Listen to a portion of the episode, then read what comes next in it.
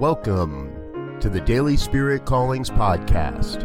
I'm your host, Robert Brzezinski, and I invite you to join me every day as we explore an affirmation, inspiration, and call to action for your life this day. And here is your Daily Spirit Calling for November 4th, 2020. Every moment of this glorious day brings more and more good into my life. We are each surrounded by an unlimited resource of good. Everything that happens in our lives happens for our good.